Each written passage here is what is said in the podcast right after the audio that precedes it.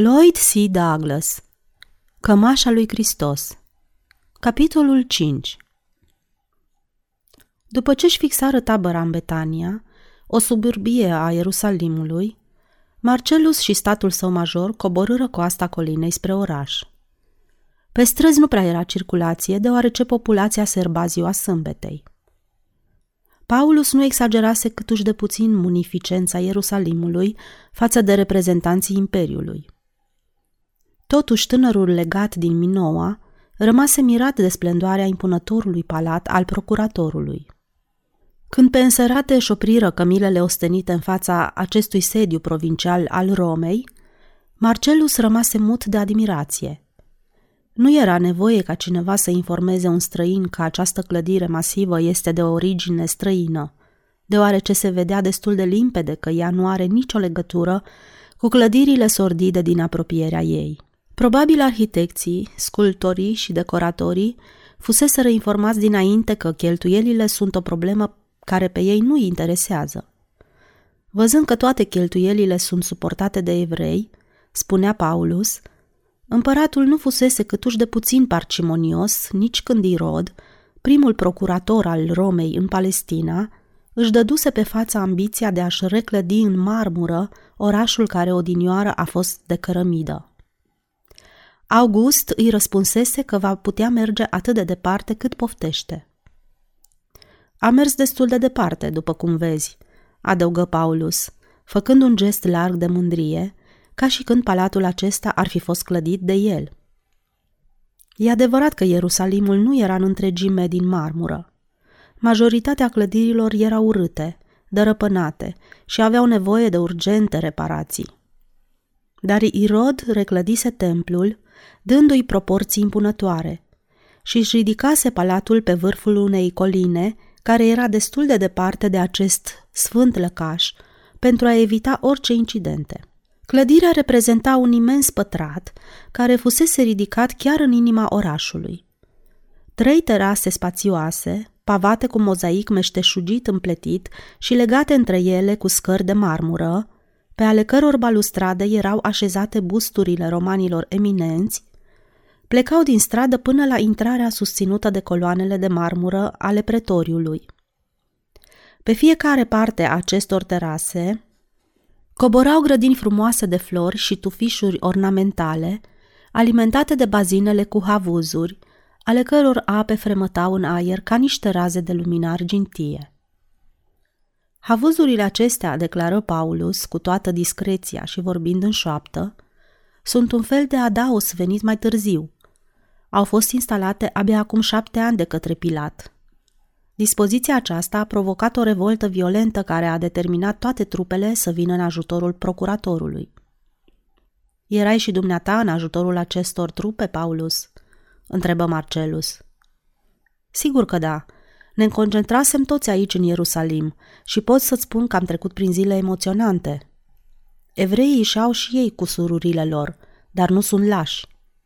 Scâncesc și se bocesc când este vorba să-și facă negoțul, dar în luptă știu și ei să moară, fără să crâcnească.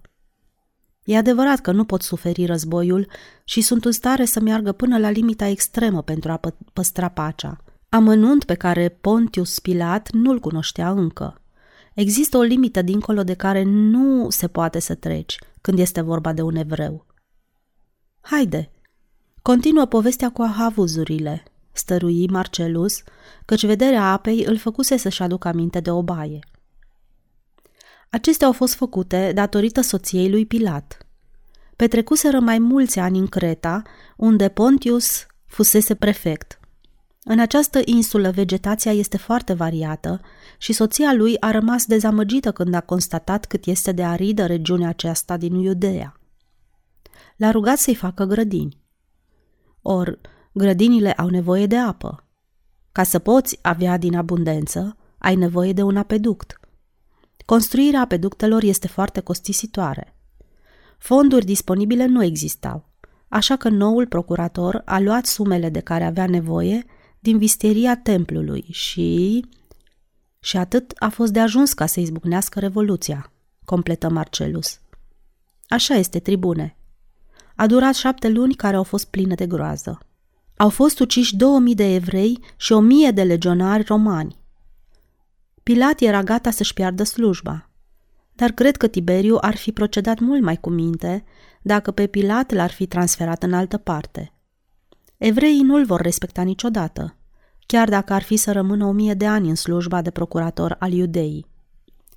Se străduiește în toate chipurile ca să-i mulțumească, deoarece își aduce aminte de ceea ce sunt în stare să facă dacă vor începe din nou. El se găsește aici pentru a păstra liniștea și știe că dacă va izbucni o nouă revoluție, cu slujba lui se va termina pentru totdeauna. Este de mirare că evreii n-au cerut până acum transferarea lui, zise Marcelus. Ei nu doresc câtuși de puțin ca el să fie transferat, răspunse Paulus și începu să râdă. Negustorii aceștia bogați și cămătarii care plătesc majoritatea pozitelor și se bucură de mare trecere știu foarte bine că Pilat nu îndrăznește să le impună condiții prea severe. De urât îl urăsc, dar nu le-ar face plăcere dacă ar pleca. Sunt gata să fac prin soare că, dacă împăratul ar numi alt procurator în locul lui, Sanhedrinul ar trimite un protest la Roma. Ce este asta, Sanhedrin? întrebă Marcelus. Corpul legislativ evreiesc. Se spune că nu se ocupă de alte probleme decât de cele religioase. Dar adevărul este că atunci când Sanhedrinul începe să murmure, Pontius Pilat se supune. Zise Paulus și, strigând la oamenii care conduceau cămilele, acestea plecară din nou la drum. Totuși, nu vreau să rămâi cu ideea că Pilat nu înseamnă nimic. Situația lui aici este foarte delicată, dar cu toate acestea cred că Porus îți va plăcea. Este un bărbat încântător și ar merita o prefectură mai liniștită. Își continuară drumul și, trecând pe lângă colțul palatului, ajunseră în partea unde se ridicaseră barăcile destinate garnizoanei din Minoa. Trei sferturi din terenul dreptunghiular fusese amenajat pentru adăpostirea trupelor, iar din acesta mai puțin de un sfert era ocupat de garnizoana locală. Se vedea că toate barăcile sunt pline și fremătau ca un roi de albine. Imensul teren de exercițiu, împresurat de clădiri de piatră cu două caturi, era împestrițat de uniformele legiunilor care sosiseră din toate forturile Palestinei. Drapelele din Cezarea, Iopa și Capernaum, pe vârful prăjinilor cu acvile imperiale, dădeau o culoare mai veselă acestui teren plin de soldați. Marcelul rămase încântat de apartamentul pe care îl arătară și în care urma să se adăpostească. Îl compară cu confortul pe care îl putea oferi membrilor săi Palatul Tribunilor din Roma, de care nu rămânea prea departe în urmă. Din seara când plecase de acasă, acum se simțea și el odată mai la îndemână. Puțin după aceea apăru Paulus, pentru a se convinge dacă tânărul comandant are tot ce-i trebuie. Va trebui să fac câteva scrisori, zise el. Mâine Vestris va sosi la Iopa și probabil se va întoarce acasă înainte de sfârșitul acestei săptămâni. Îți aduce aminte, tribune, că în ziua când noi am părăsit fortul, galera era ancorată în portul Gaza. Îți mulțumesc, Paulus, că mi-ai adus aminte, răspunse Marcelus. Ideea este foarte bună și voi profita și eu de ea. Dianei nu-i mai scrisese din seara când plecase spre Ostia. Cu mare greutate reușise să-i facă scrisoarea aceea, căci se simțise profund deprimat. După câteva încercări nereușite de a-i spune cât de abătut se simte din pricină că este obligat să o părăsească și cât este de nerăbdător să o revadă iarăși, deși nu-i venea să creadă că o va mai revedea vreodată, scrisoarea lui se dovedi că nu este altceva decât un fel de despărțire duioasă, fără făgăduiel pentru viitor și fără temeri pentru prezent. Drăguța Diana va fi întotdeauna prezentă în gândurile lui, așa că nu are niciun motiv să-și facă griji din pricina acestei absențe care putea să dureze. În drum până la Gaza, încercase în mai multe rânduri să-i scrie, dar nu reușise să termine aceste scrisori. Avea atât de puține lucruri de spus. Va aștepta până în ziua când se va ivi ceva despre care i-ar putea scrie. În preziua sosirii la destinație, făcuse o scrisoare pentru familia sa, dar foarte scurtă, și sfârșise făgăduindu-le că data viitoare le va scrie mai mult. Primele zile în fortul Minoa fuseseră destul de emoționante pentru a-i procura materialul necesar unei scrisori, dar obligațiile lui în calitate de comandant îl ținuseră mereu ocupat. În seara aceasta îi va trimite Dianei o scrisoare. Îi va spune fără niciun înconjur că situația este mult mai favorabilă decât și-a închipuit el. Îi va explica și motivul pentru care acum se găsește în Ierusalim, unde este foarte bine încartiruit. Demnitatea lui, care primise o lovitură atât de grea datorită numirii disciplinare în calitate de comandant al fortului Minoa, care avea o reputație atât de proastă, părea acum aproape în întregime satisfăcută. Nu lipsea mult pentru a se mândri de calitatea lui de cetățean al Romei. Acum îi putea scrie Dianei cu toată încrederea. Vreme de trei ceasuri, la lumina a trei opaițe de piatră fixate pe perete, în apropiere de masa lui, îi înșiră toate fazele mai importante din viața pe care o ducea la Minoa. Nu îi spuse nicio vorbă despre înfățișarea aridă și cu desăvârșire neplăcută a acestui vechi fort și a împrejurimilor lui, și nici despre impresiile cu care rămăsese în prima zi a sosirii lui. Cel care ținea locul de comandant, scria el, mi s-a părut că este puțin nemulțumit și la sosirea mea nu prea ospitalier. Dar nu mult după aceea și-a schimbat atitudinea și astăzi suntem cei mai buni prieteni. Centurionul Paulus a început să-mi devină simpatic. De fapt, nu prea știu ce aș putea face fără el, deoarece cunoaște tradițiile fortului în toate amănuntele. El mă informează despre ceea ce trebuie făcut, de timpul indicat și de felul în care trebuie făcut. Marcelus se simți mulțumit că are ocazia să-i scrie Dianei despre toate aceste amănunte, care acum reprezentau viața sa. Îi făcea aproape aceeași impresie, ca și când ei doi și-ar fi aparținut unul altuia și îi scria soției sale un soț care este plecat de acasă. După ce va așterne foile de papirus una peste alta, sulul va fi destul de gros. Dar înainte de a ajunge la capătul scrisorii, va fi obligat să-i scrie câteva rânduri venite de-a dreptul de la inimă. Doar că nu era tocmai ușor să scrie aceste rânduri. Stătu vreme îndelungată și se gândi care ar fi atitudinea cea mai indicată pe care va trebui să o adopte. Să asculte de propriul său îndemn și să-i spună sincer Dianei cât de mult se gândește la ea, cât îi este de dragă și cât de nerăbdător așteaptă ca despărțirea lor de acum să se termine. Oare n-ar fi un procedeu greșit? Diana este o fată tânără și plină de viață. Era oare drept să-i dea nădejdea că într-o bună zi se va întoarce acasă pentru a o cere în căsătorie? Că el însuși se gândește la această posibilitate? N-ar fi mai bine să-i spună limpede că e foarte probabil să nu se poată întoarce la Roma decât foarte târziu, probabil după ani întregi de absență. Evident, Diana cunoștea situația reală și despre Paulus îi spusese că a fost trimis la Minoa acum 11 ani și că de atunci nu s-a mai întors la Roma. Prin urmare, își va putea da seama de dureroasa situație în care se găsește el acum. Și la urmă Marcelus reuși să termine scrisoarea, aproape așa cum ar fi dorit el. Știi foarte bine, Diana, că mi-ar face plăcere să-ți spun, dacă am fi împreună. De la distanța care ne desparte, socotind în mile și cine știe pentru câtă vreme, este de ajuns să-ți spun că fericirea ta va fi pentru totdeauna și a mea. Tot ce te întristează pe tine, draga mea, mă va întrista și pe mine. Galera Avestris va sosi în curând la Iopa. A vizitat portul Gaza. De aceea sunt nerăbdător să mă întorc la fort, căci probabil acolo voi găsi o scrisoare de la tine – Doresc din toată inima ca aceasta să fie adevărul. Demetrius va sosi mâine și va preda sulul acesta curierului care va merge să întâmpine galera Vestris, care va pleca la sfârșitul săptămânii acesteia. Mi-ar face plăcere să pot pleca și eu pe bordul ei.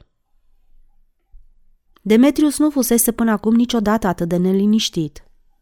Evident, de fiecare dată când încerca să se gândească la situația sa proprie, își dădea seama că nu are dreptul să aștepte nimic de la viața aceasta. Dar pe măsură ce trecea timpul, începea și el să se resemneze. Era sclav și în situația aceasta nimic nu se mai putea schimba. În comparație cu situația oamenilor liberi, soarta lui era extrem de tristă. Dar când compara situația lui de sclav cu cea a majorității populațiilor îngenunchiate, își dădea seama că totuși a avut noroc. În casa senatorului Galio fusese tratat cu toată considerația cuvenită unui slujitor. În același timp, viața lui devenise atât de strâns legată de a lor, încât libertatea, chiar dacă i s-ar fi oferit, l-ar fi costat mult mai mult, în ceea ce privește întreruperea acestei tovărășii, decât ar fi meritat libertatea dobândită în schimbul acestui sacrificiu. Cât despre sentimentele sale față de Lucia, era pe deplin conștient că acestea nu au niciun rost. Interesul ei nu l-ar fi putut câștiga, nici dacă ar fi fost tot atât de liber ca și o pasăre în zbor.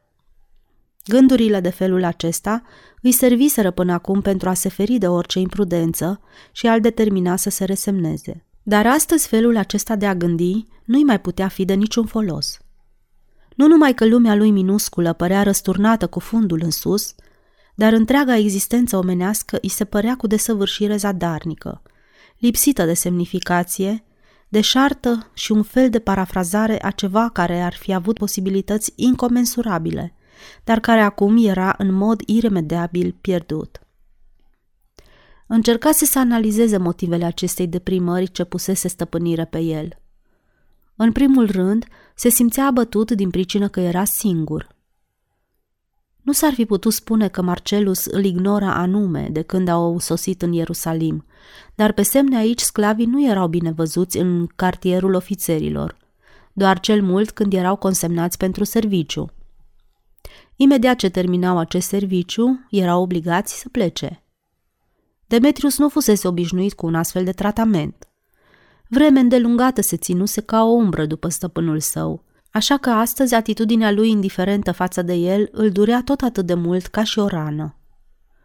De nenumărate ori își zisese că probabil Marcelus suferă tot atât de mult ca și el, din cauza că este obligat să-l excludă din prietenia lui.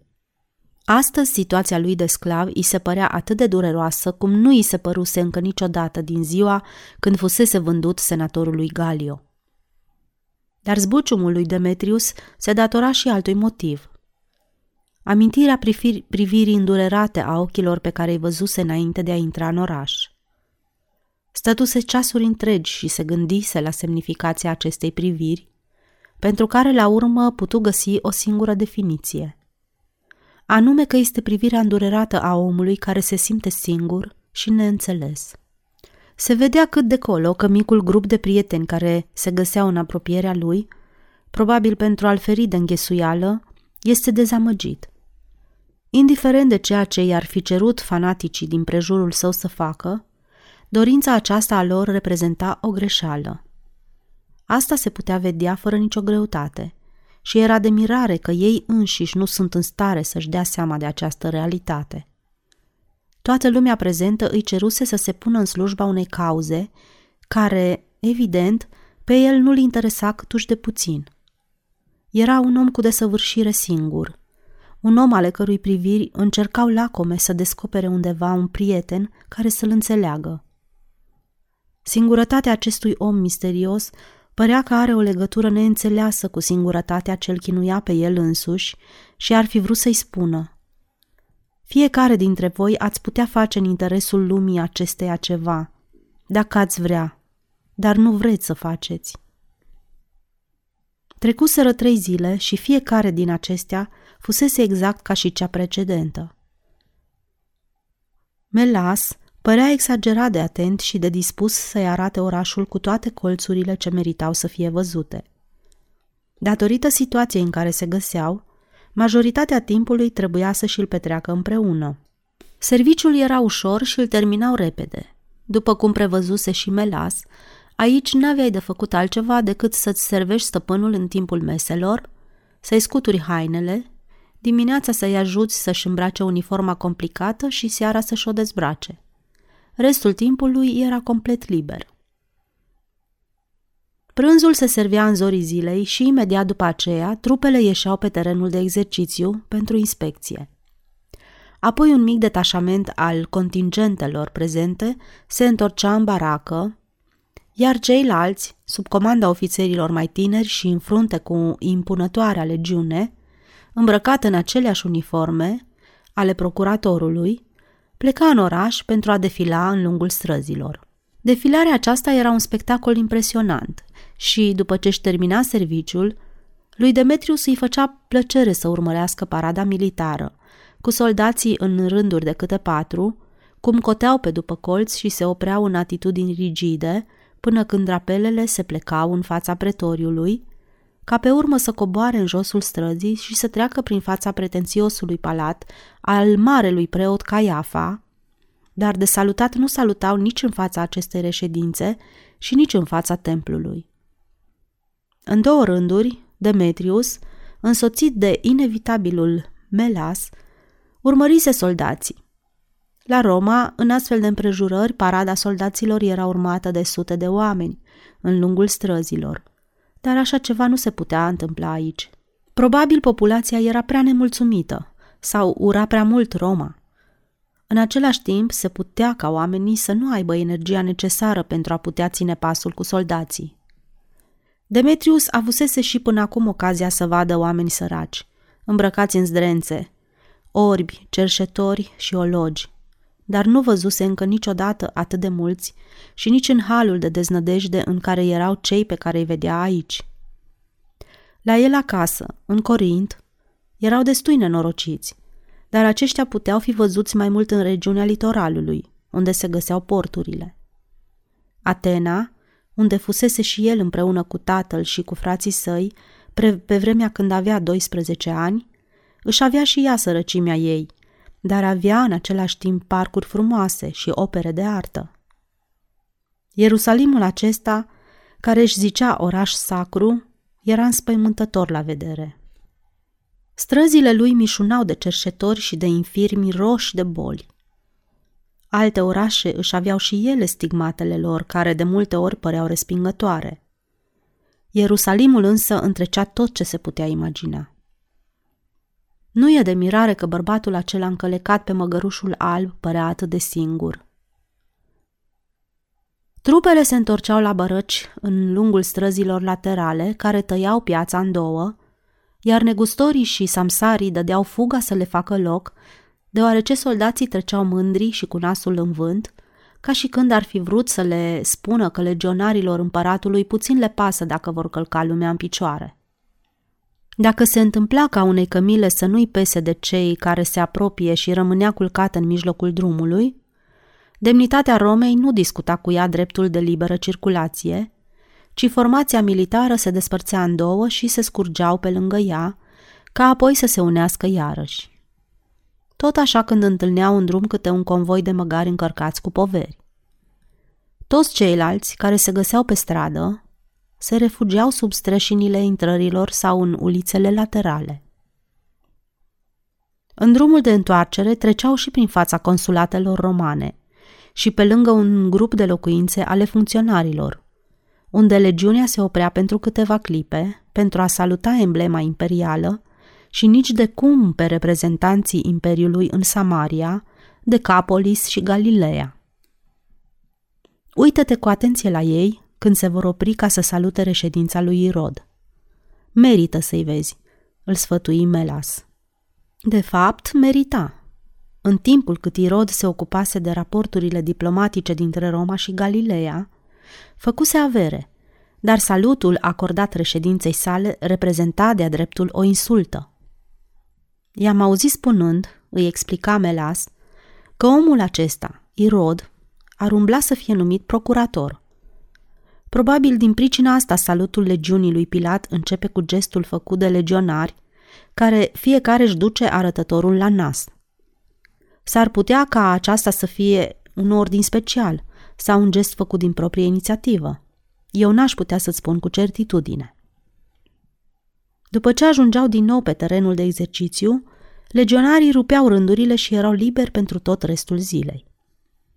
Astfel, începeau să coboare în grupuri de câte doi și trei spre cartierul comercial al orașului, bucurându-se de plăcerea pricinuită de admirația trecătorilor față de uniformele lor frumoase și față de armele lucitoare, suportând cu superioritate privirile sfioase ale fetelor oacheșe și nemulțumirea neputincioasă a negustorilor, ale căror mărfuri le jecmăneau cu îndrăzneală și nerușinare. În timpul după amiezii, majoritatea legionarilor se îndrepta spre arena din partea de miază zi a orașului, unde se desfășurau jocuri sportive, alergări, aruncări cu discul și sulița, lupte, distracții inocente, care totuși erau mai mult decât nimic.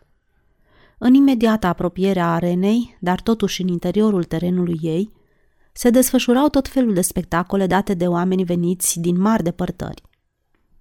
Între aceștia erau vrăjitori din India, pigmei din Africa Centrală și ghicitori din Siria. Tot aici erau instalate și roata norocului și alte jocuri care îi ușurau pe spectatori de țechinii câștigați cu trudă. Mai erau și barăci în care se vedeau băuturi calde, caleșia, dar dulci și de proveniență îndoielnică. Smochină năpădită de muște și plăcinte care nu erau plăcute la vedere.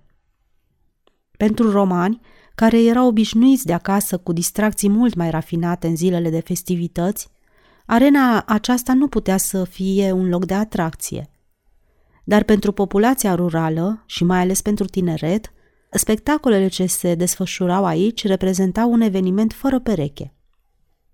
Pentru părinții lor, pe care îi interesa mai mult vânzarea articolelor de olărie, a covoarelor, a șalurilor, a pânzeturilor, a sandalelor, a șeilor, a brățărilor și podoabelor de piele și de argint, spectacolul cel mai interesant se desfășura întotdeauna în cealaltă parte a orașului, unde era furnicarul negustorilor. Pentru Marcelus și statul său major, precum și pentru ofițerii din celelalte garnizoane, principala distracție în afară de aceasta era jocul. După prima zi pe care o petreceau ca să facă vizita de rigoare procuratorului și consulilor, eventual o plimbare prin oraș, ofițerii își petreceau timpul în somtoasele lor apartamente. Vinul părea că nu se mai termină și ofițerii făceau uz de el fără nicio sfială. În două rânduri, centurionul Paulus nu veni la cină, dar în prejurul meselor din sală, încărcate cu tot felul de bucate, se găseau întotdeauna multe locuri neocupate. Demetrius rămase mulțumit când constată că purtarea stăpânului este mult mai discretă decât a celorlalți ofițeri, dar era evident că și el încerca să-și alunge plictiseala cu ajutorul singurului mijloc accesibil. Spera că săptămâna aceasta se va termina fără să aibă loc vreo încăierare. Motivele pentru așa ceva le aveau la îndemână. Vinurile, zarurile și plictiseala. Marcelus n-avea nevoie de prea multă băutură pentru a nu ține socoteală de ce face. Când era biat, Marcelus devenea morocănos și susceptibil. Demetrius începuse să numere ceasurile ce mai lipseau pentru a putea pleca din nou. Minoa își avea dezavantajele ei, dar era un loc mult mai sigur și mai plăcut decât Ierusalimul. Într-una din zile se gândi la tânărul acela care refuzase să devină regele acestei țări și se întrebă ce s-o fi ales de el.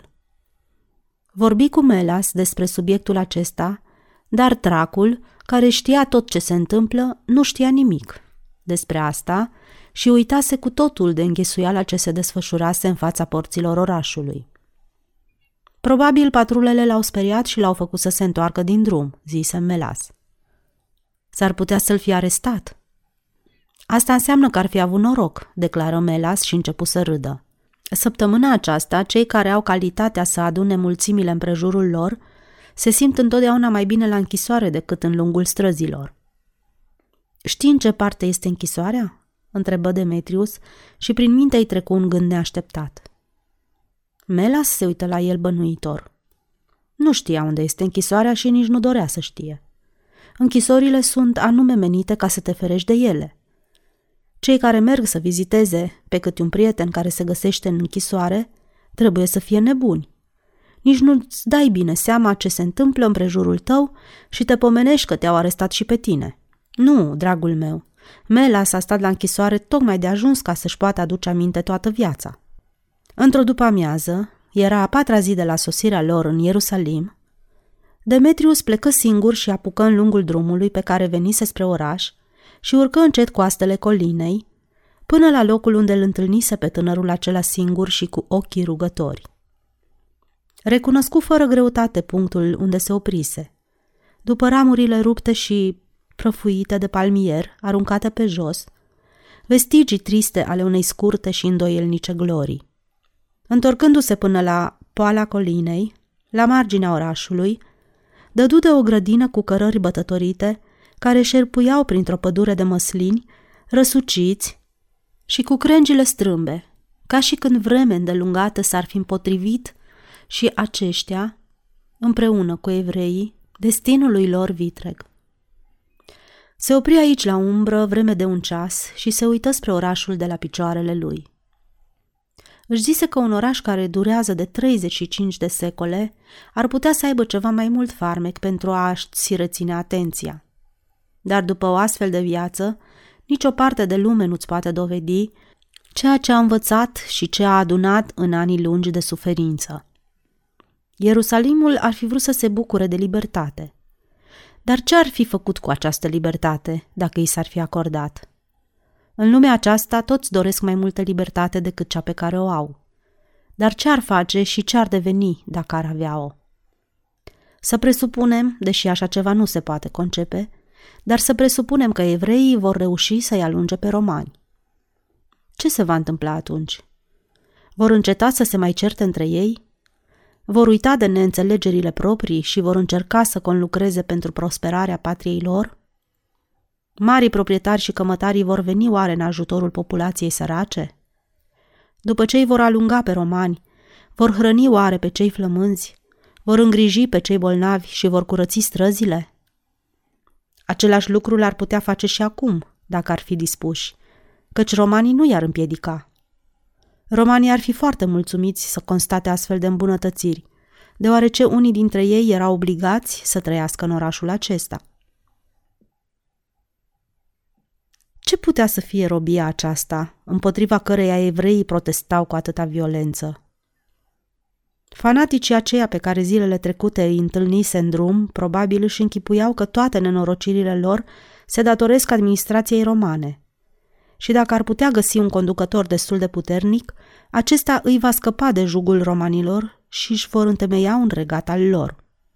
Credeau că în felul acesta totul se va schimba dar oare schimba se va cu adevărat? În ce măsură o revoluție ar putea folosi poporului? Imediat ce la conducere se va instala un nou guvern, o mână de oameni mai lacomi și interesați va reuși să-și impună voința. Probabil tânărul acela singuratic și trist, venit de la țară, știa foarte bine ce se va întâmpla. Mulțimea aceea pestriță de oameni avea intenția să-l proclame rege al lor și să-l instaleze în palatul lui Pilat. Totuși, Ierusalimul va continua să rămână ceea ce a fost până acum. Schimbarea domniilor nu putea folosi poporului. Demetrius se ridică în picioare și ieși din nou în drum, dar rămase mirat când văzu atât de puțini trecători. Totuși mai erau două ceasuri până la apusul soarelui. Fără îndoială, se întâmplase ceva neobișnuit pentru a determina oamenii să dispară în lungul ulițelor. Orașul însă părea extrem de liniștit. Coborâ încet coasta colinei și continuă să se gândească la ceea ce îl preocupa. Ce guvern ar putea să soluționeze problemele la care se gândește toată lumea? Din cele ce se puteau vedea, era sigur că toate guvernele care conduc destinele oamenilor sunt lacome și hrăpărețe – Popoarele din toate părțile pământului suportau jugul asupritorilor până în momentul când puteau deveni destul de puternice pentru a-i alunga, primind în schimb împilarea altor tirani. Focarul nemulțumirilor nu se ascunde numai decât în sânul guvernului, ci în imediata lui vecinătate, în interesele tribului, ale familiei și ale indivizilor. I-ar fi plăcut să stea de vorbă cu omul acela singuratic, pentru a putea afla de la el ce părere are despre un guvern și care ar fi posibilitatea de a întrona un fel de libertate care să-i mulțumească pe toți. Prin minte îi trecu gândul neașteptat că micul și îndrăznețul atenian ar putea să știe unde se găsește acum omul acela care a refuzat să devină rege. Grăbi pasul, hotărât să se intereseze de o caravană care adusese mirodenii pentru vânzare. În partea de jos a orașului, orice activitate încetase aproape cu desăvârșire. Unde dispăruseră oamenii aceștia? Chiar în piață nu se vedeau decât foarte puțini negustori. Se apropie de un negustor grec care își împăturea un balot de covoare și îl întrebă ce se petrece și unde sunt cei care furnicau în această piață. Bătrânul negustor își mângâie barba și în loc de răspuns se mulțumi să zâmbească. Părea convins că tânărul din fața lui are intenția să facă glume. S-a întâmplat ceva? stărui Demetrius cu glasul grav. Bătrânul își legă balotul și, urcându-se pe el, începu să respire cu greutate din pricina oboselii. Dar imediat după aceea se uită la concetățeanul său cu mai mult interes. Vrei să-mi spui că n-ai habar de ceea ce se petrece?" întrebă el. Nu uita că astăzi este noaptea Paștilor și toți evreii s-au retras în casele lor, iar cei care nu au casă s-au retras undeva, într-un adăpost. Pentru câtă vreme? Până mâine dimineață. Mâine vor apărea de vreme, deoarece ziua aceasta va fi cea din urmă din săptămâna Paștilor și afacerile vor începe din nou și cu mai multă înfrigurare. Dar unde ai trăit până acum de nu ești informat despre situație? Mă găsesc pentru prima dată în acest oraș, răspunse Demetrius, căruia îi venea să zâmbească de mirarea negustorului. Nu cunosc obiceiurile evreilor. Vreme de două ceasuri am fost dincolo, pe coasta dealului, unde se găsește o grădină de măslini. Știu, răspunse bătrânul. Aceea este grădina Ghețimani. Nu prea se găsește nimic de văzut acolo. Ai fost vreodată pe colina lui Marte, din Atena? Da, este foarte frumoasă. Oamenii aceștia de aici nu știu să facă statui. Obiceiul acesta este împotriva religiei lor. Tot așa, nu știu să sculpteze nimic. Templul are o mulțime de sculpturi, ripostă Demetrius. Da, dar pe acestea nu le-au făcut ei, răspunse bătrânul și, ridicându-se în picioare, își luă balotul pe umăr. N-ai vrea să-mi spui unde aș putea găsi o caravană din Atena care se ocupă cu negoțul de mirodenii? Firește că pot. Vorbești despre Popigos. El este în apropierea turnului vechi. Când ai coborât coasta colinei, din grădina măslinilor, ai trecut chiar prin fața lui Popigos. Dar fi cu ochii în patru, căci umblând pe acolo s-ar putea să-ți dispară chimirul. Crezi că Popigos ar fi în stare să-l jefuiască pe un compatriot al său? întrebă Demetrius. Popigos este în stare să o jefuiască chiar și pe maică sa. Demetrius zâmbi și își luă rămas bun de la bătrânul negustor, apoi se îndreptă spre partea unde era palatul procuratorului, căci era prea târziu pentru a mai putea merge la negustorul de mirodenii. Îl va vizita mâine. Oamenii se asemănă foarte mult unul cu altul, indiferent din ce parte de lume ar fi. Evreii urau guvernul, dar tot așa îl urau și grecii. Totuși, schimbarea guvernului nu le-ar folosi la nimic. Vina nu era aici. Marea vină o purtau oamenii, din pricină că nu erau în stare să schimbe obiceiurile altor oameni și nici chiar pe ale lor. Popigos era în stare să o jefuiască chiar pe maică sa, dar Tiberiu nu purta nicio vină în asta. Fără îndoială, Tiberiu era un împărat necorespunzător și un stăpânitor rău. Dar oricare ar fi fost împăratul, mama lui Popigos nu s-ar fi simțit în mai multă siguranță decât acum. Probabil bărbatul acela singur, care venise de la țară, știa acest lucru. El nu dorea,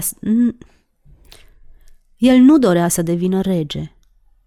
Indiferent de cel care este rege, omul trebuie să fie cu ochii în patru și să-și păzească chimirul. Lumea avea nevoie de ceva, probabil de o nouă concepție, o nouă morală, și pe aceasta nu i-o putea oferi un nou rege. Demetrius nu mai așteptă să vadă parada militară din dimineața următoare.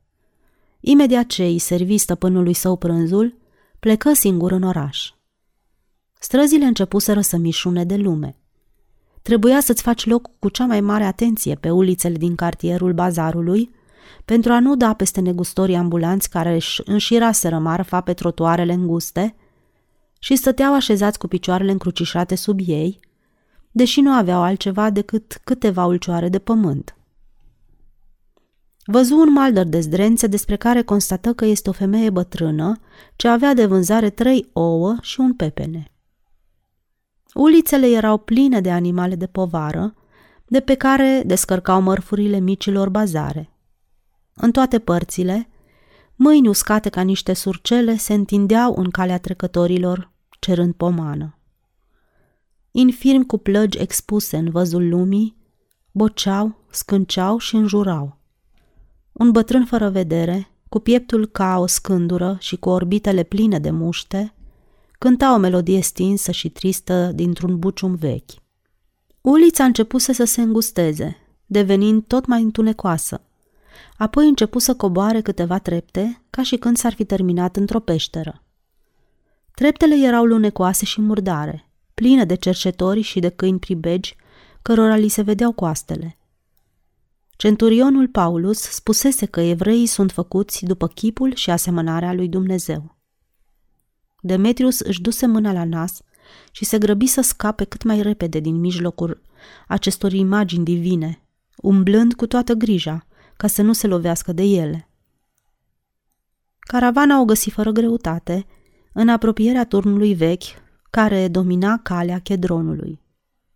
Aici era un maidan de unde pleca un drum spre apus. O adiere de aer rece și binefăcător, după drumul făcut prin bazarul pestilențial, îi călăuzi pașii. Imediat după aceea auzi pe cineva care îl strigă. Ei, Adelfos! Și în fața lui apăru micul Atenian. Demetrius se simți mulțumit când îl văzu, deși, dacă s-ar fi găsit în altă parte și în alte împrejurări, nu i-ar fi făcut plăcere să le audă spunându-i frate. Își strânseră mâinile. Eram sigur că ne vom întâlni din nou. Pe mine mă cheamă Zenos, Cred că nu ți-am spus numele meu. Pe mine mă cheamă Demetrius. Constat că aici ești bine instalat. Cât se poate de bine. Avem loc de ajuns și putem vedea tot ce se petrece. Ar fi trebuit să fie aici azi noapte. A fost o frământare nebănuită. L-au arestat pe nazarinianul acela pe care l-ai văzut zilele trecute. L-au descoperit în grădina aceea cu măslini. Nazarinianul? N-am auzit de el. Ce a făcut de la o arestat?" întrebă Demetrius cu indiferență. Cum să nu fi auzit? Tânărul acela care zilele trecute venea spre oraș, încălecat pe un măgar alb. Demetrius înțelese imediat despre cine vorbește și îi puse o mulțime de întrebări. Zenos se simți mulțumit că poate să-i dea informațiile pe care le dorește.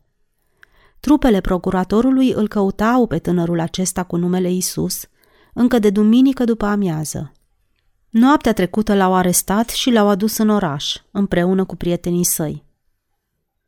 Dar ce a făcut? întrebă Demetrius nerăbdător. De, se spune că a fost arestat pentru că instigă poporul și pentru că urmărește să devină rege. Popigos afirmă că, dacă se va întâmpla să-l condamne pentru trădare, atunci va sfârși prost.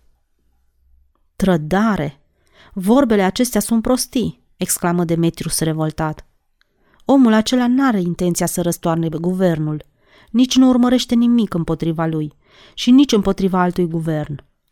Trădare? Cred că oamenii aceștia trebuie să fie nebuni. Din potrivă, nu sunt nebuni deloc, ripostă Zenos. Cei care sunt la conducerea templului erau obligați să scape de el într-un fel oarecare, căci altfel le-ar fi stricat toate afacerile. N-ai aflat ce a făcut în templu? În aceeași zi când l-am întâlnit? N-am aflat nimic. Ce s-a întâmplat? Ce s-a întâmplat? S-au întâmplat destule. Trebuie să știi că templul este locul unde poporul aduce sacrificii. Cumpără animale și, după ce le înjunghie, le arde. O afacere foarte neplăcută și prost mirositoare, dar zeului lor îi place procedeul acesta. Astfel, Curtea templului, sau cum îi zice, este întotdeauna plină de animale de vânzare. Oamenii aduc bani și chiar în pridvorul templului sunt așezați zarafii care îi schimbă cu moneda templului. Se spune că acești cămătari fac afaceri strălucite, sfârși Zenos râzând. Vrei să spui că în interiorul templului aceluia frumos se vând animale? întrebă Demetrius neîncrezător. De vândut se vând într-o curte cu arcade de marmură, răspunse Zenos cu toată convingerea. Curtea este admirabil pavată. Pe pereți și pe tavan este cel mai frumos mozaic ce se poate vedea. Nici în Atena nu se poate găsi ceva mai frumos. Curtea aceasta este plină de viței, de miei și de porumbei. Îți închipui cum arată, dar nu-ți vei putea închipui cum miroase. Va trebui să mergi să o vizitezi ca să te convingi. Ei bine, Isus acesta a venit de la țară, de undeva din Galileea. Și intrând în templu, nu i-a plăcut ce a văzut și le-a spus că acesta nu este locul unde să se poată vinde animale. Probabil a prins pe cineva și cu tâlhăria, căci pe cămătari și pe zarafi i-a alungat din privorul templului. Ce a făcut?" întrebă Demetrius, căruia nu-i venea să creadă. Zenos început să râdă mulțumit când văzu mirarea compatriotului său. Da, dragul meu, poate nu-ți vine să crezi, căci nu arăta ca un bărbat care ar putea să aibă o astfel de îndrăzneală. Dar Isus acesta a pus mâna pe un bici și a început să-i croiască. Poc, poc, poc, pe unde îi putea atinge, fără să mai aleagă. Au fugit buluc. A fost un spectacol fără pereche. În toate părțile vedeai vițeii, preoții, oile și zarafii fugind de le sfârâiau călcâiele, iar aerul din prejurul templului era plin de porumbei speriați și de fulgi. Mesele zarafilor le-a dat peste cap. În toate părțile, pe jos, erau numai țechini, drahme și dinari, monede mari și mici, bani buni și bani falsificați. Grupurile de pelerini alergau în patru labe și se încăieraseră ca să-i adune de pe jos. Era o plăcere și mi-ar fi părut rău dacă n-aș fi fost și eu de față, sfârși Zenos și, întorcând privirea, adăugă cu glasul în șoaptă. Uite că vine bătrânul. Astăzi este nemulțumit, deoarece clienții lui cei mai buni sunt ocupați cu acest Isus. Perdeaua din fața celui mai impunător cort din tabără se dădu la o parte, ca să facă loc unui bărbat pântecos, cu părul și barba căruntă, care acum se apropia de ei. Trecuse vreme îndelungată de când Demetrius nu mai văzuse un bărbat îmbrăcat în haine împodobite atât de barbar. În prejurul gâtului avea lanțuri grele de argint, care îi ajungeau până la brâu. Avea inele în degete și cercei în urechi, brățări pe brațe și pe gleznele picioarelor. Se opri în loc și se uită la Demetrius, încercând să-l cântărească. Este din Corint, îi explică Zenos, întindând arătătorul. Ne-am cunoscut în timpul drumului. Constat că ești îmbrăcat într-o tunică romană, zise Popigos nemulțumit. Stăpânul meu, răspunse Demetrius respectuos, este comandantul fortului Minoa. Ar fi fost mai bine, continuă Popigos, dacă garda legionarilor i-ar fi lăsat în pace pe evrei ca să se descurce singuri. Toți cei din Ierusalim care au câțiva gologani de cheltuit nu se mai gândesc astăzi decât la afacerea asta cu nazarinianul. Acum, după ce s-a amestecat și guvernul, e sigur că ziua de azi se va pierde de pomană. Iar mâine este ziua sâmbetei, când evrei nu fac nimic. În zi de sâmbătă nu se face nicio vânzare, declară Demetrius, ca să zică și el ceva, și se uită la compatriotul său. Bătrânul Popigos își răsuci îngândurat mustața. Eu fac drumul acesta de 23 de ani, zise el, dar de asta dată am vândut marfă mai puțină decât în orice an. Merge din ce în ce mai prost. În săptămâna Paștilor se întâmplă întotdeauna câte ceva care împiedică mușterii mei să vină și să-și cumpere provizii, de scorțișoară și cuișoare. Popigos întoarse cu fundul în sus un coș și, și se așeză pe el, petrecut de clinchetul lanțurilor din prejurul gâtului. Îmi aduc aminte, continuă el întunecat, că până acum oamenii n-au fost niciodată jecmăniți în felul acesta. N-ai decât să te gândești la ceea ce s-a întâmplat duminica trecută, în pridvorul templului. Acum câțiva ani, oamenii erau foarte mulțumiți. Cei de la țară veneau la Ierusalim ca să-și petreacă sărbătorile Paștilor și să-și facă cumpărăturile de care aveau nevoie. De fiecare dată, dacă se întâmpla să fie din cale afară de săraci, aduceau o colivie în care era un porumbel, iar dacă erau mai cu dare de mână, un miel sau un vițel. Acesta era un fel de dar pentru templu. Preoții ardeau jertfele acestea sau spuneau numai că le ard, dar eu cred totuși că le ardeau dacă ar fi să judeci după mirosul greu din prejurul templului. Puțin după aceea însă, acești slujitori ai templului s-au tâlhărit. Omul de la țară își aducea mielul pe care preoții, după ce îl examinau, îi spuneau că are ceva meteahnă la intestine sau ceva de însemnătate mai mică. Prin urmare, mielul nu era bun pentru jertfă. De aceea se ofereau să-i dea altul, în schimb, dacă diferența de preț o va plăti în bani. După ce ajungea la o înțelegere, mielul cu meteahna era vândut altui naiv. Urât afacere, exclamă Demetrius. Nu e de mirare că nazarineanul acesta a rămas indignat. De, indignarea nu este niciodată cu folos. În orice caz, lui nu-i va folosi prea mult. Ce au de gând să facă cu el? întrebă Demetrius. Să-l bage la închisoare? Nu prea îmi vine să cred. Am auzit că aseară a fost dus în fața marelui preot pentru a fi judecat, din pricină că a provocat dezordine în templu. Îl acuză că ar fi spurcat interiorul templului, adăugă Popigos și începu să râdă. Ca și când cineva ar putea spurca un templu care este mai rău decât un grajd.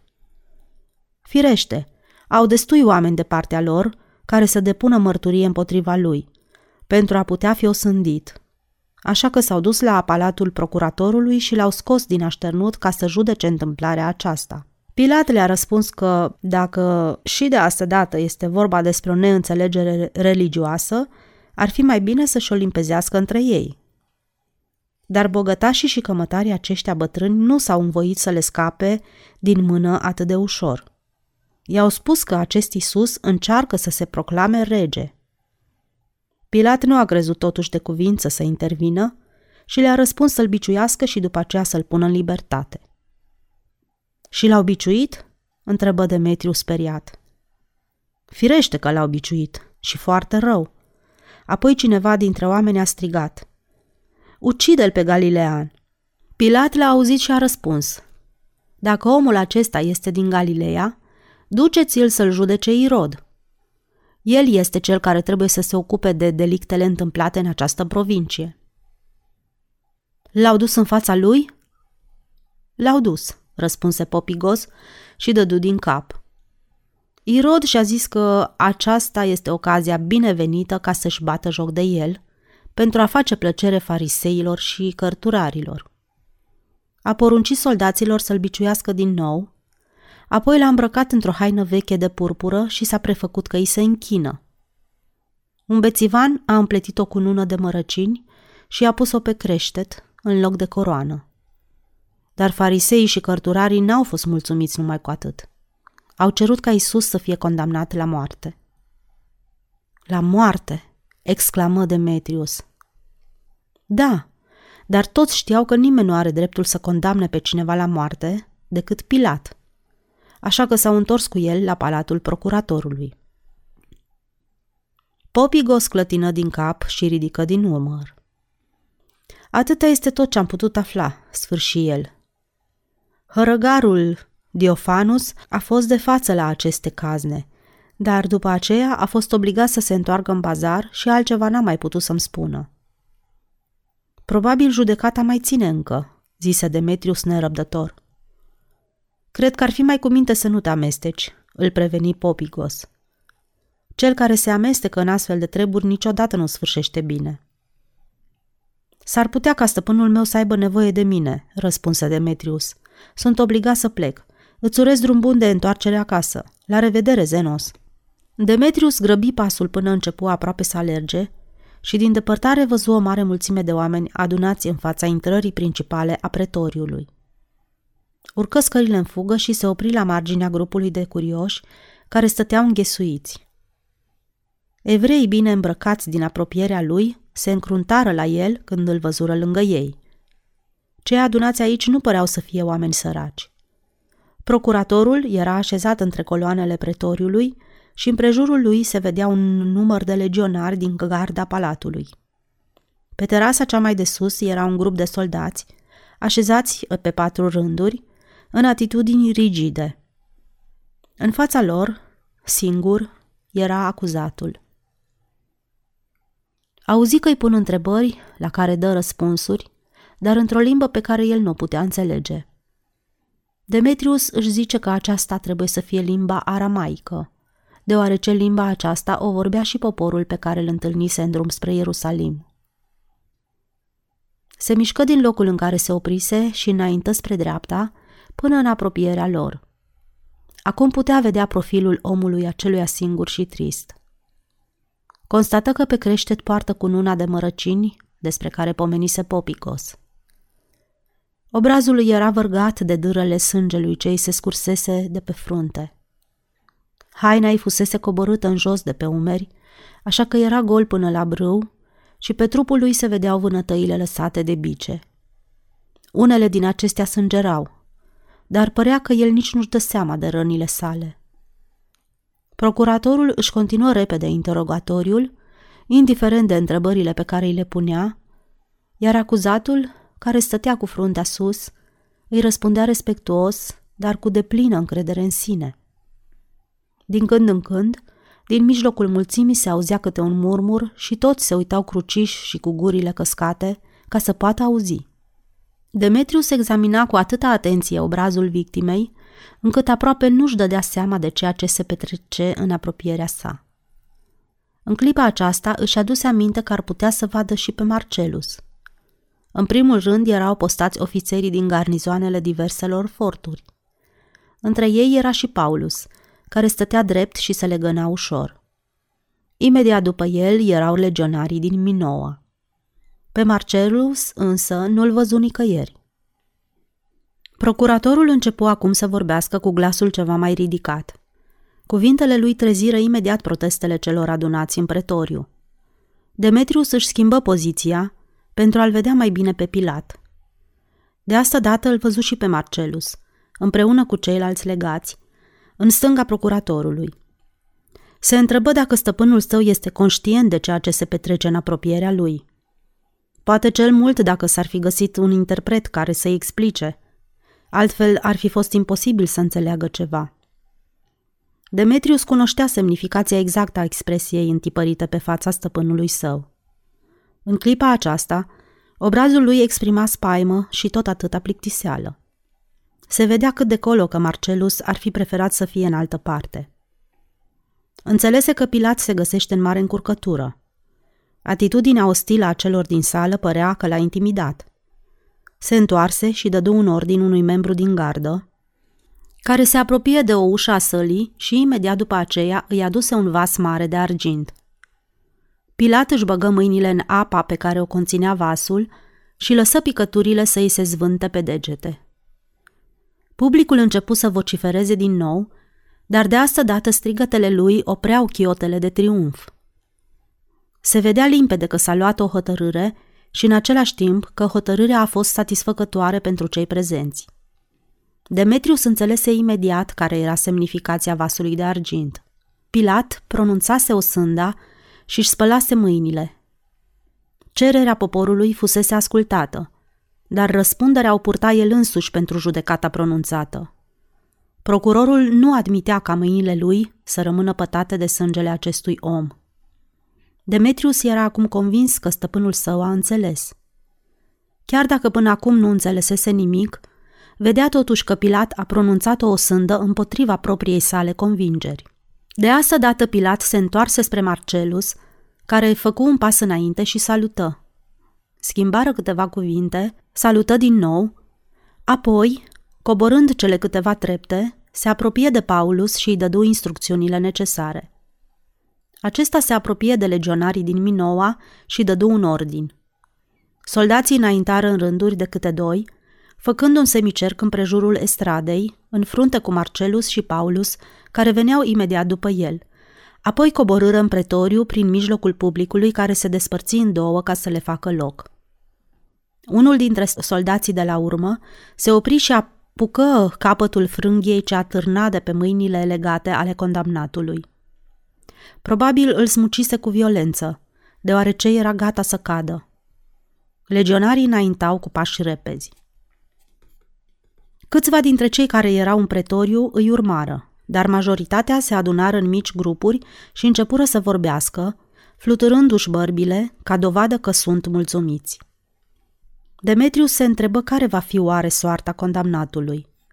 Fusese osândit la moarte. De asta nu mai încăpea nicio îndoială, căci nicio altă osândă n-ar fi putut să mulțumească poporul întărâtat. Probabil îl vor duce în curtea unei închisori, unde va sluji drept țintă unui grup de arcași. Pe cealaltă margine a străzii aștepta un pâlc de oameni, cu fețele palide și ochii speriați, îmbrăcați prost ca cei de la țară. Se adunaseră grămadă și păreau că se sfătuiesc între ei dacă va fi bine să-l urmeze sau nu. Peste câteva clipe, câțiva dintre ei se urniră la drum, dar părea că nu se grăbesc deloc să-l ajungă. Fără îndoială, aceștia erau prietenii lui Isus. Ce păcat, își zise Demetrius, că judecând după atitudinea lor, oamenii aceștia par atât de lași. Fără îndoială, cel care pleca spre locul de o sândă merita să fie susținut cu mai mult curaj. Nu știa nici el ce să facă. Să urmeze convoiul sau să aștepte la barăci până când se va întoarce stăpânul său. Dar imediat după aceea apăru Melas și se apropie de el. Ce vor să facă cu el?" întrebă Demetrius cu glasul tremurând. Să-l răstignească, răspunse Melas. Să-l răstignească? exclamă Demetrius speriat. Cum se poate? N-a făcut nimic pentru a merita o astfel de moarte. S-ar putea să nu fi făcut, în cuvință Melas, dar acesta este ordinul dat de procurator.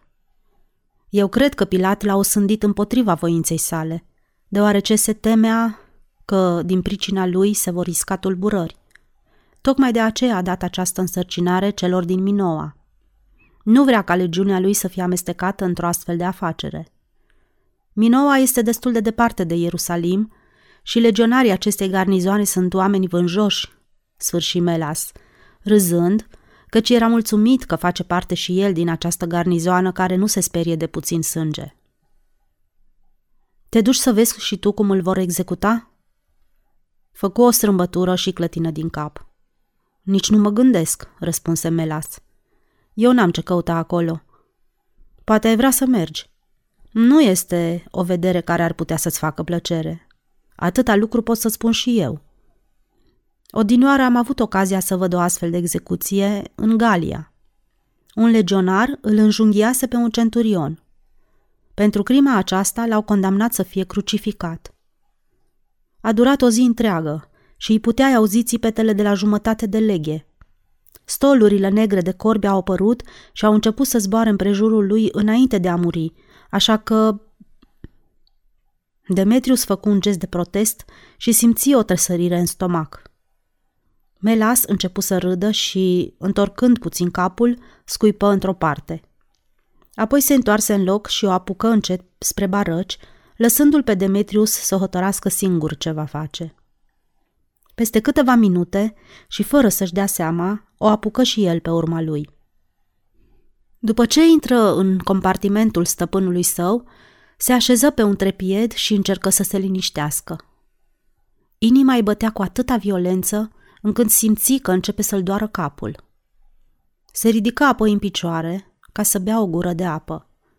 Se gândi că probabil și Marcelus ar vrea să bea o gură de apă înainte de a termina cu groaznica însărcinare pe care o primise.